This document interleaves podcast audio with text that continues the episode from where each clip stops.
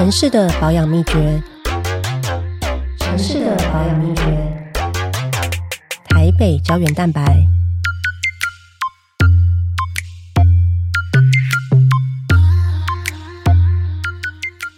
生活在万华会是什么味道呢？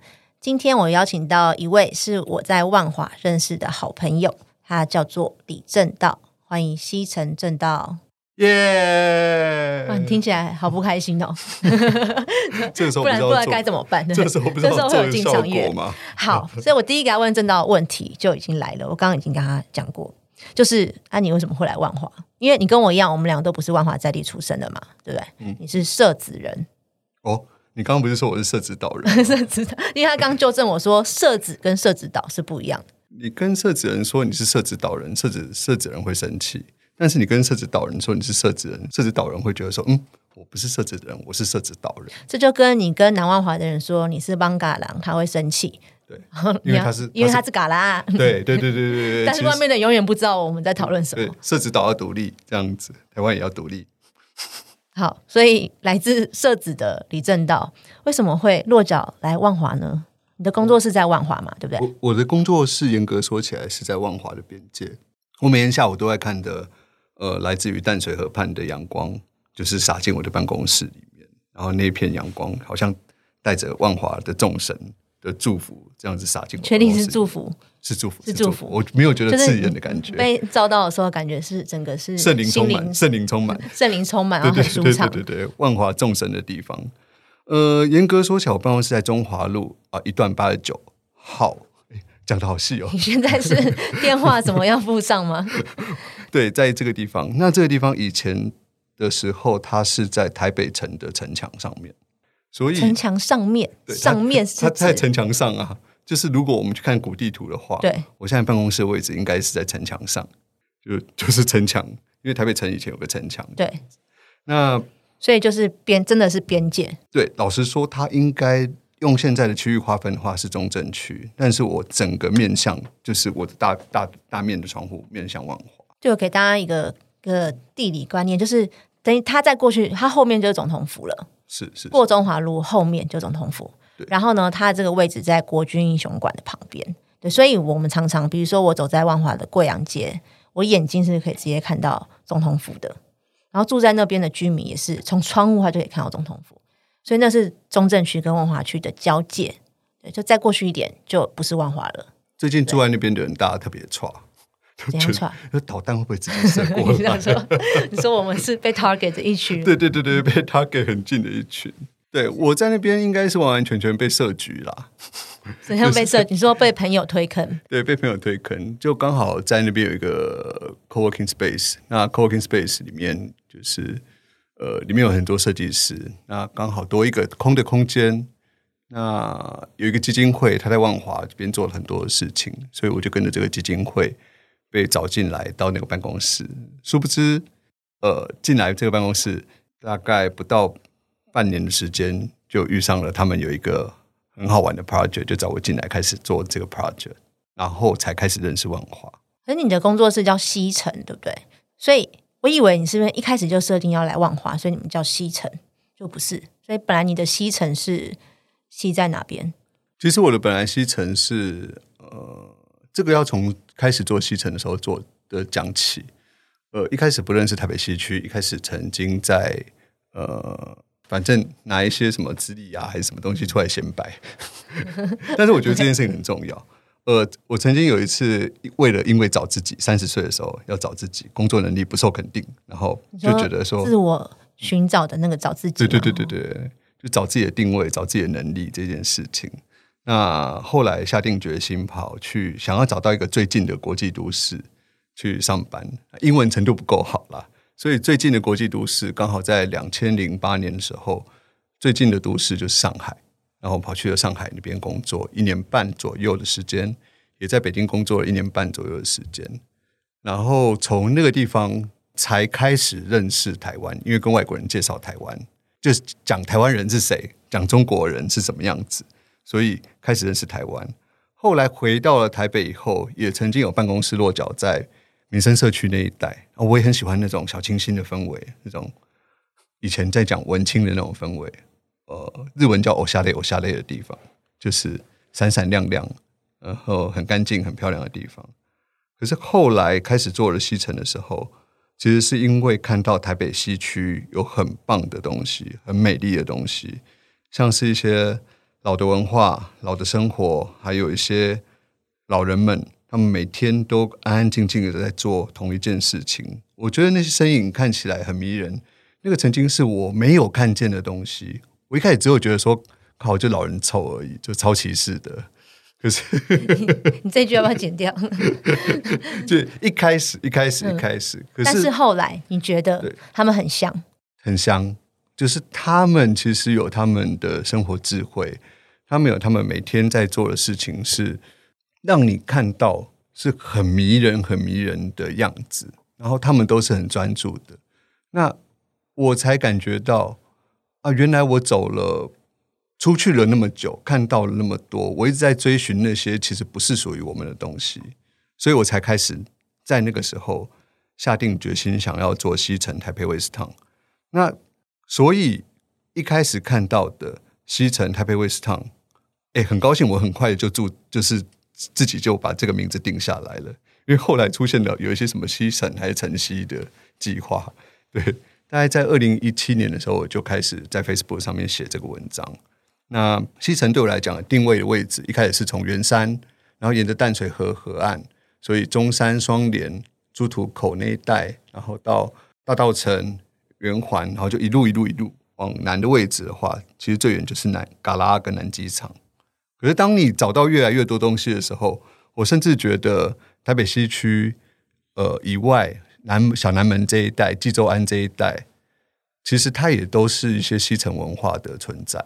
他刚刚讲的是，就像城南地区，对，对也是有很多是日本时代留下来的房子，就老那里老房子超多的，嗯然后很多是在巷弄里面。就除了大家比较可能会比较知道的济州安啊等等的，其他有些是你在巷子里面走之后，突然发现说，哎，这边怎么那么漂亮的房子？然后有一些已经有被修复，那有一些是还没有，还放在那边。所以对你来说，就是你说三十岁想要找自己嘛，对不对？嗯就你后来找到的是一个喜欢老的人事物的你自己吗？还是你没错就是一个老灵魂？怎么办？嗯，应该是说，在找自己的过程中，最后找到的那些东西，其实就是你身边一直存在的东西。那那些人、跟那些事、跟那些物，他们有一些部分是不断的在交配的过程中，他们会变得好真实、好真实的朋友。这个哦，讲的很奇怪，就是别人都会说我很有老人缘，所以你现在的朋友都是老人哦，老人超多啊。你很适合来服务处工作。我觉得你老人应该也蛮老人朋友我们的朋友应该，我们可搞不好很多重复的朋友。对，因为没有，所以这是我们讲，其实是因为你是用呃文化的眼睛好走进地方嘛，那我们是用政治工作的服务这个角色走进地方。然后，当我们走进台北，特别都是在西区的地方的时候，我们第一个会接触到的是这个对象，确实就是长者居多。对是我比较少叫他们老人，就是长者居 长者，这比较政治正确嘛，长者 长辈居多。对，所以所以这这是我们在地方的这个年轻的行动者，可能都会共同会会经历到的现象，啊，或者是说我们接触到的景观长这个样子，但是从正到眼睛看出来的，可能跟从我们眼睛看出来的这个面相就会比较有点不一样。所以我也想问说，如果因为你在万华这个地方也蹲点蛮多时间，对不对？你自己现在很多生活的时光都是在万华。如果说你要带一个朋友，他可能来过万华，可是他绝对是没有走进比较深入的万华。如果你要带一个朋友来万华一日游的话，你觉得你会想要带他做什么事情？OK，呃，我先平反一下，我不是带着文化的角度进来万华，因为我自己觉得说，干我不是文化人啊！你要讲文化这件事情，那个包袱，那个那件事情很恐怖，你知道吗？哎，我们万华你觉得文化是一个包袱，还是你觉得那个太教条了？至少我是广告行销类似相关的，我不敢说我是文化人，不敢承认你有那么浪漫，是不是？没有没有，你要讲文化人，我们来，我们两个人一起来，一人数一个人。万华的 文化人有哪一些？我不敢数，我不能。我们我们做明代也不能乱数，真的哈。我们要全部兼容并蓄。我我来讲，万华文化人有什么？柯德龙老师，对，他是文史工作者，同时在麦田堂，对，文史工作者。然后呃，黄世尚老师。刘斐清老师，我就看你施景耀老师，嗯，不能漏，不能漏哦。严严克能老师，高传奇老师有讲了吗？还没啊。高传奇老师还有谁啊？还李正道老师啊？我不敢不敢。不是有人叫你老师？没有，那个那个老师不一样，那是喝酒的老师。好，没关系，我没有我没有说你比较你比他们厉害，或是你跟他们一样。我知道你担心这个这个 这个抬头，但是你是从那不然你是从什么眼光？你不是文化眼光，你是什么眼光？我觉得我是太阳晒进来的，我是桥吧。我喜欢自己把自己当成一个桥梁，就是啊，我曾经跟设计圈的朋友们混的还算熟吧，他们可能觉得我跟他们不熟，但是可能还算熟了。那后来认识了这些漂亮的文化的时候，我觉得我想要用设计跟做广告的方式，让他们很轻松的去接受这种。别人可能看起来很生硬的东西，或者是说别人觉得会包袱很大的的的这个这个部分，因为你先把文化丢出去的时候，就会有一部分的年轻妹子们不会接近。觉得那个会让人家感觉好像有一种门槛，是吗？对啊，对啊，对啊。觉得说好像我们不懂文化，好像我们好像不太能理解那种感觉。对，所以你讲，你刚刚其实讲两次还是三次说做广告的方式，嗯嗯，所以对你来说做广广告的意思是什么？就是很轻松无痛设陷阱，什陷阱？就是 怎样轻松无痛？这个是这这件事情其实为造位示镜吧？对对对对，无痛无痛 无痛，所以要先麻醉，所以所以做广告是就在做麻醉，是就是麻醉对方，就好像你刚刚讲到平反完了，我们将再讲这个行程这件事情好了。好，我觉得呃，因为以前的经验的关系，我有玩那种 couch surfing，couch surfing 就是沙发冲浪。就是外国人会来国外，然后找我，他 booking 了我一个下午的一个沙发，然后我就带他出去玩一趟这样子。那我会带外国人来万华的话，怎么样认识万华的文化？我第一站可能不会先带去那个庙宇，不是龙山寺拜拜，不会是龙山寺，不是龙山寺拜拜求月老红线。呃，妹子，那个是日本妹子，可能就会带。所以你接待的都也都是长者嘛？我接待各种奇怪的怪人。接待长者，好，那你的第一站是哪里？第一站哦，应该是吃东西吧？几点？这个要讲几点？那看你们几点起床。你们前天肯定是喝酒喝到很晚嘛，对不对？所以第一站我觉得应该是早午餐的时间吧。第一站会应该一定是吃东西了吧？来万华，嗯，第一站前一天吃很晚的话，第一站来万华早午餐的话，我可能会先带去东山水市场前面的阿庆米粉汤。阿青米粉，阿青，阿青，阿 king 米粉汤，阿 king 就是昆明街那一侧，对对对对，第一家，对。然后小菜要切什么？小菜哦，我跟你说，第一次吃到阿奇米粉汤的三盏的时候，真的是惊艳啊，惊讶！我没有吃过这么好吃的三盏吧？就是诶，三盏吧到底会多好吃呢？你会觉得清甜 Q 弹。我现在好饿，我中午还没吃。然后。点他的米粉汤的时候，我不喜欢吃芹菜，我叫品茶叫不要你的你是米粉汤不加芹菜派的，对，不加芹菜。那油葱嘞？他的油葱只有一点点，好像诶，我一直觉得我没有看过它的油葱诶。汤多米粉少，加胡椒，对，一定要加胡椒，一定要加胡椒。对，那个黄婉玲老师有说过，如果汤你想要一点咸味的时候，你不要加盐，你就多加一点胡椒，汤的味道就会被提出来，提味用的，嗯。好，然后小菜要一定必切的三层肉，三层还有大肠，它应该是大肠头的部分了。然后它的那个蔬菜切盘很特别，它会有芦笋、茄子，有时候会有花椰菜这样子的切盘。那是在台北市吃欧北菜，然后烫青菜面不会有的东西。对对对，很少在台北市的米粉汤小吃店可以点到那么多样的青菜类的，而且要仔细看阿奇米粉汤的门。门口，它的摆放肉跟摆放菜的位置其实有雷奥，就是 你是说有有排版过的？对，它是有排版过的的的摊位，它绝对干净。所以你看到它的时候，绝对会有看到一种洁癖在去经营它生意的样子。你这样这样讲，我已经真的很饿了。啊，这是第一站。好，这只是第一这一餐的一部分，对不对？对对对肯定这一餐不会只有这一样嘛。对。然后吃完米粉汤之后，下一站要去哪里？吃完米粉粉汤，下一站的时候，我们就走进东山水市场。那走进东山水市场的时候，就会开始，我觉得会有很多的风景啦。一开始进去的时候，大概没有几摊，左边就有一个旧的杂货店。那那个杂货店，它会卖一些现在可能都不太会有的东西。那右边你说八十岁阿嬷的那一家吗？对对对对对，哦，他很酷他超酷。我也有访问过他，嗯他真的八十几岁。然后呢，他说他的小孩都叫他不要再出来做了，可是他还是很坚持，因为已经养成习惯了。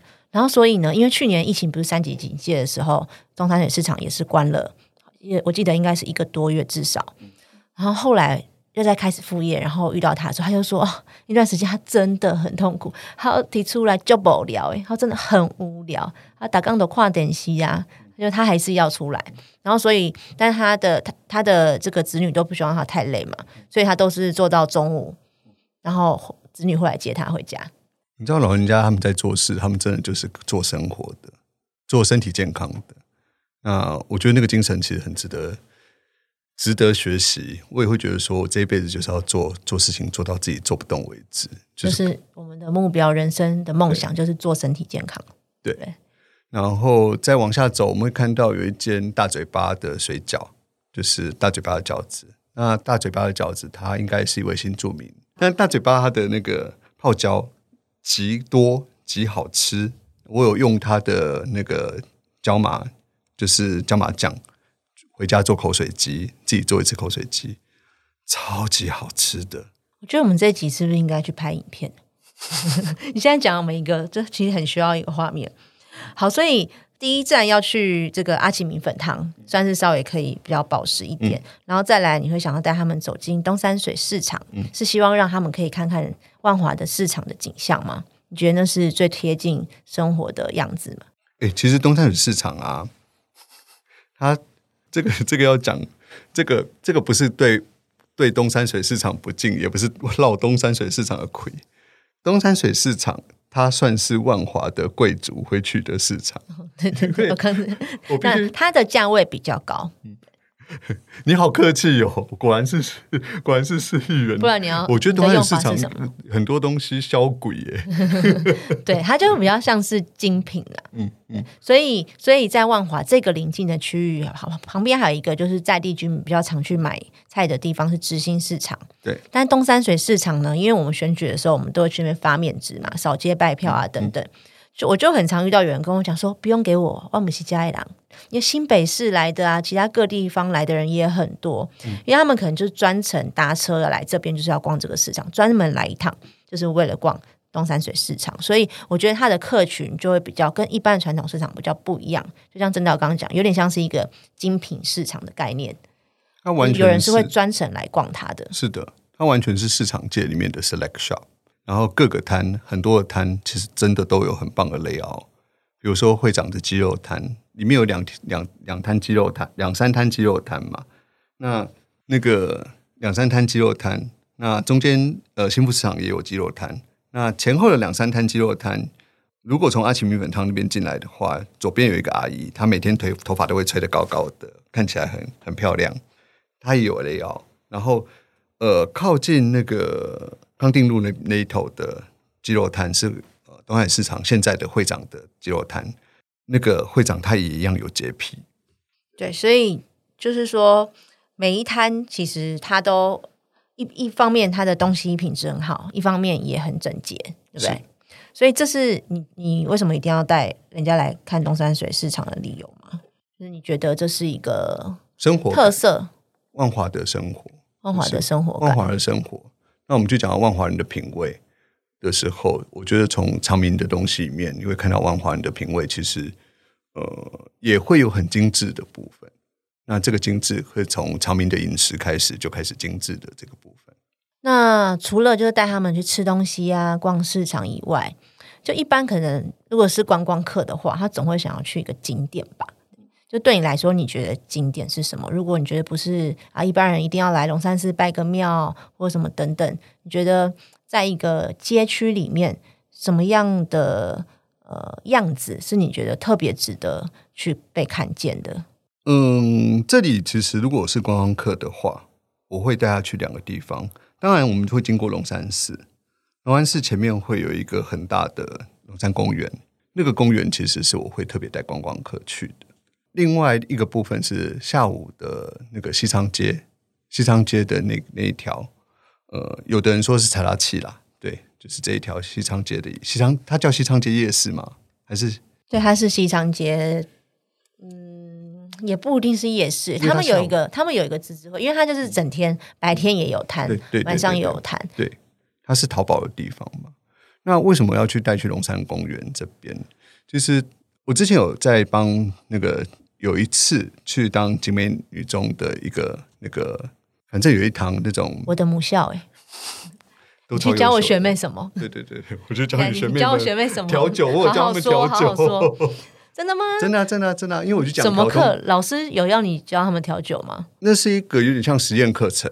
那实验课程，他们的呃，最后学期末要做小小的摊主这样子，所以我去去，其实教他们讲从地方场域的观察，然后到最后变成可以摆摊。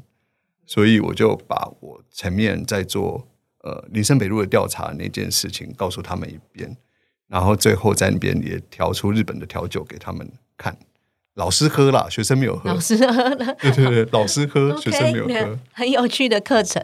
就我觉得你刚刚讲的，就是像像这几年很多呃，可能城市在要竞选选举的时候，比如说韩国瑜，那时候他说高雄又老，好又穷，好又旧等等的，就是好像老跟旧会被认为是一个要被改掉的东西，要改造，然后要进化的东西。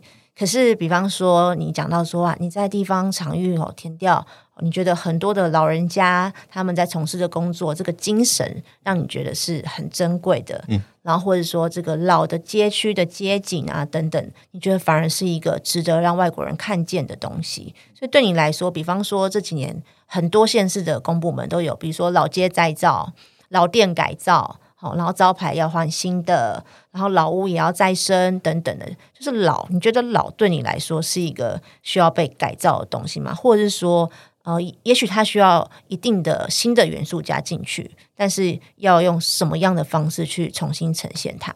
哦，我们可以再讲个三天三夜，就再可以讲三个月，还是你觉得它就还是对你来说，你觉得老它应该是就一直维持在那个状态？你觉得不要去碰触改变它？你是哪一派的？你有这么？哈口吗？啊，我的，呃，我这一年有转换啦，心态有默默默默在转换。你以前比较激进，对我以前以前是基本交易派，对我以前基本交易派就是你们他妈你去不准碰我的老房子。可是我真的觉得就是一半一半。那他很多状况需要好好的去评估，好好的去理解。那在地人的需求也需要去回应。那呃，比如说这两年呃看到的。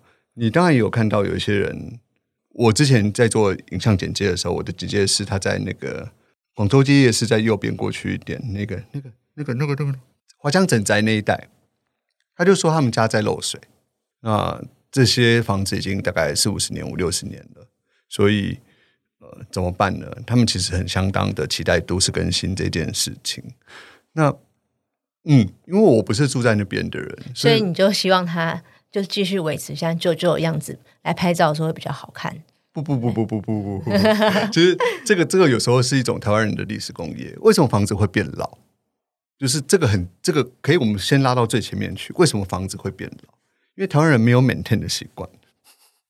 这个东西很好玩，就好像我们骑买了一台摩托车，台湾人就是把那台骑摩托车骑到烂掉，骑到有一天没有办法用为止，然后再换一台摩托车。他没有中间的 maintain。房子的这件事情，所以他才会默默的老到不堪用。那其实房子的过程，它是是要维修的，要去整建的。那这是一部分我自己觉得呃应该去做的事情。那另外一件事情是，我的基本交易派当然是觉得好看的房子、好看的地方、好看的空间，绝对应该要留下来。就好像家乐福的斜对面，呃，现在的桂林路的家乐福的对面，有一整栋的大概三层楼高的荒废的阳宅。那建商就把那一块地圈起来。那我在这边三年四年，我也没有看到它被动过一次。可是它漂不漂亮？它对我来说，它根本就可以变成一个超棒的一个呃餐厅，或者是在欧洲会看到的很棒的一个地中海菜的餐厅，或者是有钢琴，然后有有好美酒的地方。对我一直都在想美酒这件事情，就是它一定要有酒，一定要有酒，它有无限的潜力。可是台湾人现在看到的多半是利益，就是觉得啊，他已经旧了，他已经老了，他就放着到最后，他就不要动就好了，然后最后就可以拆掉，变成新的大楼。对，这也是这也是我们现在在讨论都更就都市更新的概念。其实是要跟以前不一样，因为以前大家想要都跟，好像只有只有一种方式，就是把老房子拆掉，然后重新盖动起来，这样。但其实都跟有另外一种方式是，哦，不是整个把它拆掉。你是把它既有了，因为就像刚刚曾导讲到，它你还是要维持基本的生活品质嘛。比如说就已经会漏水了，或是像华江整这样，我们刚刚讲到的，它这几年比较常发生对住户来说的困扰，就是它的外墙瓷砖会剥落，然后这些走在楼下其实会很危险的。所以他们暂时处理的方式就是用那个网子把它铺一层起来，至少掉下来的时候比较不会直接砸到人这样。但是呃，它其实是可以用部分的微整整围。去把它的结构啊、安全啊等等，把它补强起来。但是呢，并不是把它整栋拆掉，那我们重新盖一个，就不一定都跟只有那那么一种方式。那我觉得这个是更可以维持一个地方它的文化，或是它的纹理或本来的一个气氛氛围，可以把它维持住。但是，但同时呢，也不会就是让在这里的居民他必须要一直长期的忍受。品质比较没有那么好的的生活环境，所以华江整宅刚刚正道讲到嘛，它真的是现在都根处台北市都根处正在进行的一个案例啦，就是我们有那个整围计划。那也因为这几年有好多电影呢，像我们韩国电影《夜叉》，然后台湾很多人都喜欢到华江整宅去拍片或者拍照，这样，所以那个场景，我觉得也因为很多人看见它，所以呢，现在我们政府要再去。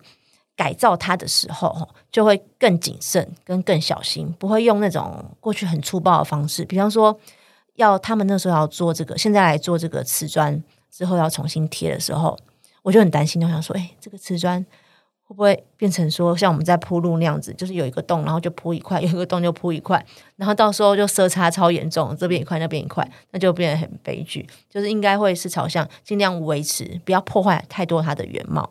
可是至少让它是安全的的这种方式去进行。不过有时候我也觉得说，哎，如果说有很棒的设计师在的时候，他有部分的原貌被破坏的时候，我也觉得相当期待。应该是说，比如说瓷砖好了，如果它整片瓷砖它是注定在当时的工法，它没有办法留到五六十年、七八十年的时候，对，有可能也找不到当时的那种瓷砖，也找不到那个瓷砖的时候，我还蛮支持可以把整个瓷砖先全部打掉。很很激进，对不对？可是如果有很棒的设计师在的时候，他也许用另外一种功法，或者他可以用直升墙，或者是他可以用回到清水模，或者是不一样的功法的时候，再让他延续使用更久的时间。比如说，我之前看到一个朋友，他跑回呃，他回到了福冈，呃，九州大学，九州大学他们有更很老的校舍，他们后来盖。再再重新去整理那个九州大学的校舍的时候，他们拆掉一半的校舍，所以所以也是有拆。嗯，他们拆掉一半的校舍，但是他们保留。哎，那个拆一半很很特别哦。它本来是一个呃两边是平衡的建筑，中间有一个建筑主体这样子。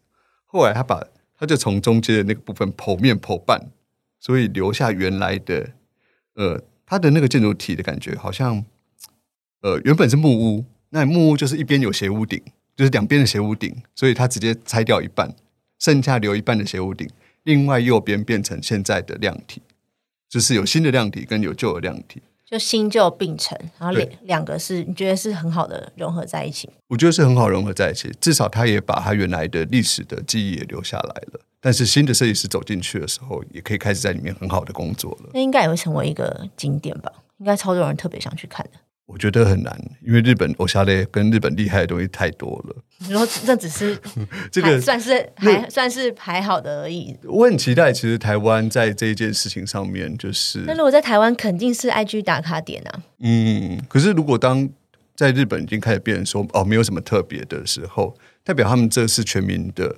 呃全民的基本的 sense，他们 standard 其实是国民基本美学，对对对对对对对。就所以你们不要一直怪说政治美学很丑。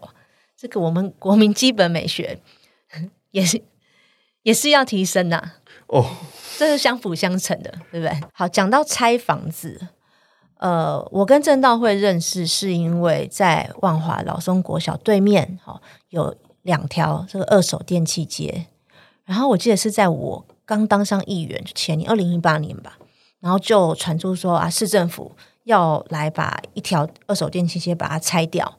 好，然后为了要要做的是这个马路的拓宽，这样哇，那时候在地的这个商家，还有因为那商家很多都是附近的住户了，所以他们其实就住在附近很多，所以对他来讲是哇非常非常大，然后非常震撼的一件事情。然后一开始的时候也是非常的焦虑，因为不知道说，哎，为什么突然看到一个公文就说要拆了？好，那什么时候要拆？然后我们一定要拆吗？对，那。有没有别的选项？我们可不可以来？我们都一直都有缴房租啊，啊，那我们用什么样的方式可以让我们留下来嘛？等等的，就有开始很多的店家跟附近的住户又来找我们讨论这个事。那后来是呃市市政府哈也我们办了好几场座谈会，就来到社区里面开座谈会，然后来去说明说啊，医院这边毕竟是过去历史的一个渊源，然后有这个占用的问题等等的。哦，总之就是最后也在大家的。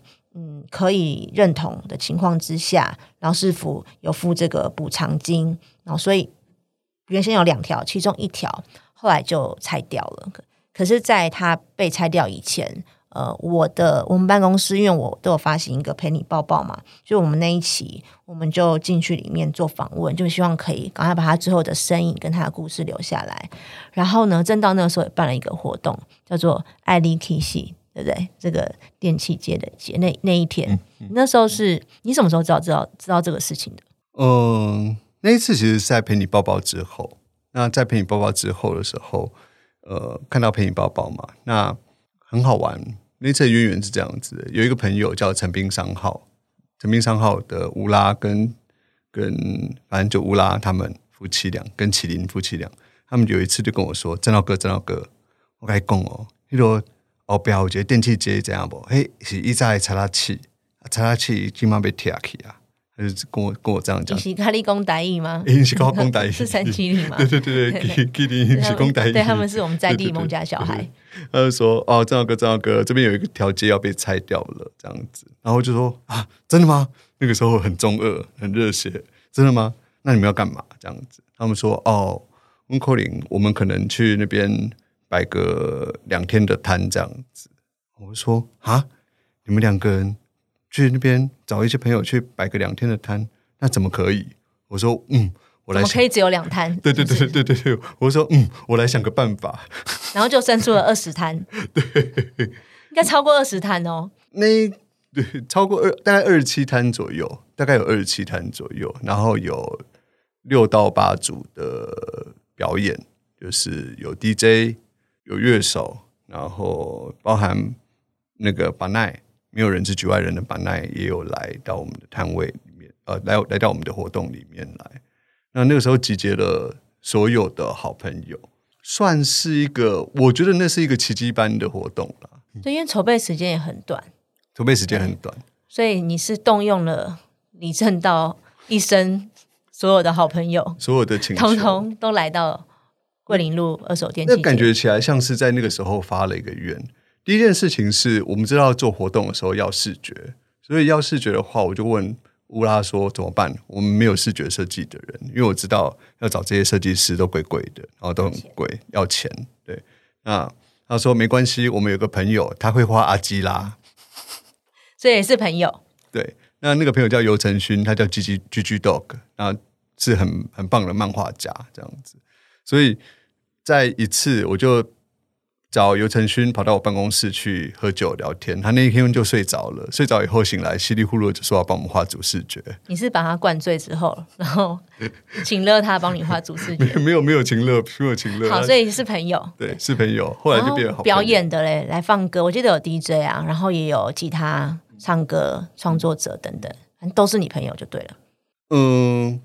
有一些是朋友，那有一些伙伴，像是主要在做摊位跟帮忙设定摊位的，其实是呃简单生活节的 PM 叫 Queen。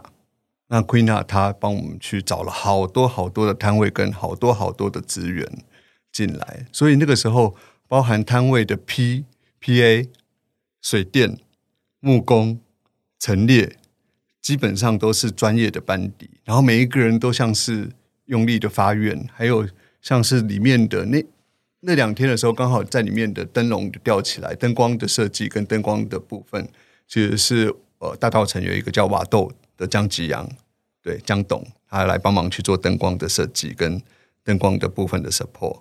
那每一个人基本上我都好好的跟他们解释一轮故事，一轮想法。那为什么我们想要来这边办一场市集？我们其实想要让大家在电器街要被拆除之前，让所有人好好的过来看这个地方，然后好好的来感觉一下这个地方曾经存在过。每个人都在这边留下他们的印象，跟留下他们的想法。那也让这些店家老板好像回到他们当初热闹的时候的那个那个样子。所以，呃，才在那个时候认识认识你嘛？好像是我那天有去，所以虽然是一个很随性的、任性的一个发起。但是最后办出来是非常专业级的活动。然后我那天去，我觉得我印象最深刻的是，我看到我平常就认识的附近的一些领长啊、阿姨呀，已经大概是将近七八十岁的阿阿姨啦，算阿妈这样，带着她的孙子孙女，然后来逛。然后他们也是去逛，但你因为你们的摊位就是很文青的摊位嘛，就是那种一定要有帆布啊，什么等等，然后每个白色就是一定要是木盘啊，什么等等的那种文青摊位。然后就看着我平常很熟悉的这些阿妈们，还有还有很多阿伯，然后在逛我以前也很熟悉的这种比较年轻的文创市集。如果暂时这样讲的话，这本来我认为是两个世界不同的人，就是。呃，我这个年纪，我可能会去文创的相关活动，但是因为我的工作，民意代表，我比较常接触的是社区里面的长辈，但对我来说，这是我生活里面两个完全不同的世界。但是我那天是看到，哇，这两个世界的人，在这一个老松公园里面，在万华的二手电器街产生的交集，那一个景象，是我在心里是有把它拍起来。就是对我来讲，我没有想到我有天可以看到这个景象，所以我我自己那天其实心里感触蛮多的。就可能平常我们在讲说什么传统跟创新的融合，什么新与旧啊，什么等等，那常常都是很羞耻性的。对，可是我觉得我在那天我看到这个这一个瞬间，然后完全无违和的，觉得很感动。我一直觉得创意不是表现自己这件事情，所谓的创意跟所谓的设计，它其实是要背上在那个文化力上面，跟它那个一日一日的风景上面。你记得我们那天的那个？你记得我们那一天的舞台设计吗？就是你们都坐在，他们都坐在那个二手冰箱或是二手电视机上面，然后可能弹吉他或者是唱歌。就他当天那个公园里面的摆设哦，还有一个最酷的，就是他有一个木款箱，那个木款箱是一个二手的洗衣机，就是那种滚还是很旧的那种哦，就是滚筒式的那种，有没有？然后从上面可以投钱进去，对不对？对。然后后来那那个那些捐款是捐到呃台东孩子的书屋里面，对对对对。然后我们就买了电子，我们就把这些钱，然后我们所有的摊位其实当时全部都有募款，那请大家去奉献出他们可以让出来的利润，然后给我们去买呃二手的冰箱跟二手的电器，然后还有卡拉 OK。我们就开车把他送到孩子的书屋去，还有卡拉 OK 哦，对对对，为什么要卡拉 OK？他们需要唱歌，跟跟小朋友讲东西这样子。他们喜欢唱歌，对。好，所以我想问你的是，我刚刚讲说，因为我那天看到是也有附近的住户嘛，然后也有是外地来的年轻人，就是我的朋友，他们也不知道我在这边，然后他们是慕名而来的。所以你开始在想这个活动的时候，你心里有设定一个 TA 嘛？就是你觉得你是希望在地人来参与？还是希望让外面更多的人看见万华？你觉得你是当时有这样的设定吗？其实我当时的设定，我没有设定。我第一个设定是外面的人，因为那些人跟这些摊位都是我熟悉的，我想让他们来看一看。可是，在地的人真的最让我感觉到意外。我有好几个风景是我放在脑海里面，到现在都不会忘记的，就是眼睛闭起来就会想到。有一个歌手叫克里夫，有没有？克里夫他坚持他不要在那个大舞台上面唱歌，对他是在一家二手电视行里面。对，然后你就会看到对面有一个阿姨，她坐在那个呃。那个椅子上面，她就抱着她的孙子，然后孙子头歪歪的靠在阿妈的那个身上，然后阿妈也头歪歪的，然后这样子听着克里夫唱歌，这是一个风景。那另外一个风景是，呃，舞台上面白天的时候，那另外一个歌手在上面在唱歌的时候，还有 DJ 在下午在放歌的时候，溜滑梯跟电视，因为我们舞台有电视跟溜滑梯嘛，后面就是大溜滑梯。小朋友就在这边跑来跑去，然后那个风景是以前我们在讲的表演，所谓表演很长是有舞台上跟舞台下，可是，在那个表演跟在那个歌声里面，小朋友跟舞台上面的表演者他们是没有距离的，他们也成为舞台的一部分，居民也在里面这样子跳。那到晚上的时候，我们有秋波电台，然后那时候他放了很多流行老歌，我们有看到那种去旅游刚好去旅游回来的阿妈们，他们。一个阿妈，一个阿公，他们在里面这样子在一起队伍的那个样子，我相信他们绝对是居民，他们绝对是居民，因为我们找的 T A 不会有这么年纪这么大的人。你知道为什么要花这么多时间，然后请你描述这个活动的细节吗？因为我想要问你一个问题，就是说，为什么我们的政府办不出这种活动？你有没有参加过？在万华也有很多啊，我们区公所办的啊，蒙甲文化季啊。嘎拉文化季啊，等等的，你觉得政府应该要办哪些哪种类型的活动，才能达到所谓的振兴？因为我们在讲振兴，其实很简单一句话嘛，就希望有人来嘛，希望有人，而且有更多人，然后他可能不止来一次，他是要来一一百次、一千次。你觉得我们应该整个公部门的这种活动啊，应该要进入到下一个阶段的话，应该是要怎么样基本的元素？我觉得好难哦！我有时候我都会觉得说，干政府毁灭吧，就是还是 干去死。你说直接 直接都民间自己办就好了，因为不可以这样，这毕竟是用纳税人的钱。有时候会觉得怕热，不要进厨房。对，然后你们都用 KPI 去去去去去压死了每一个活动的时候，当然我知道 KPI 很重要，KPI 它可能是 review 这件事情，可是。好像在做这些活动跟在做这些事情的时候，你们比较，他们比较害怕惹事，就是想要做事情。你有过跟公部门这样交手的经验吗？有有有有。好，那我们不要指名道姓，就是描述那个情境就好了。怕惹事的心情高过于想要做事情的心情。因为他其实也是有想要做事，只是他就但是没有人想惹事啊。想要做事情。是想要做事情被人看到，还是真的想做事情？这个是有，就是我常常会觉得他们很多、更多、更多是想要做事情被人家看到，所以你才会去改人家的招牌，人家一辈子的生意跟招牌，你没有维持别人的精神，你就直接把人家的招牌用很鸟的 logo 去把人家改掉了，然后直接叫骗人家花个两三百万。去改掉自己的装潢，然后原来的那个摊位真的迷人的地方不见了。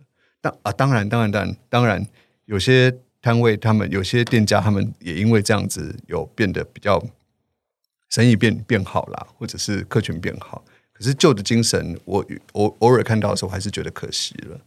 那我觉得在做这些事情之前，在做这些规定之前，在做这些活动之前，一定要走下去。一定要踩在地方上面，才可以去做得出符合地方的标规。我觉得第一件事情就先去做，你知不知道地方的痛点？你能不能办法去写出地方痛点的标规？就是要先走进去，然后先做访调嘛，嗯，先做田野调查嘛，嗯，这是基本的，对不对？其实这跟其实跟社会运动是一样的道理。就是像以前社会运动也常常有一种辩论，就是说啊，那些都是台北来的大学生，嗯哦，根本就不了解我们这个地方，然后呢，来这边抗议的比谁都还要凶，嗯然后就会有说啊，在地人好，可能其实是别种想法，但其实在地人也是有很多不同想法，不会说是呃在地人就是保守的，然后外面进来的这个运社会运动分子就是比较进步的等等，只是说如果你少了前面就是你讲的蹲点，然后认识。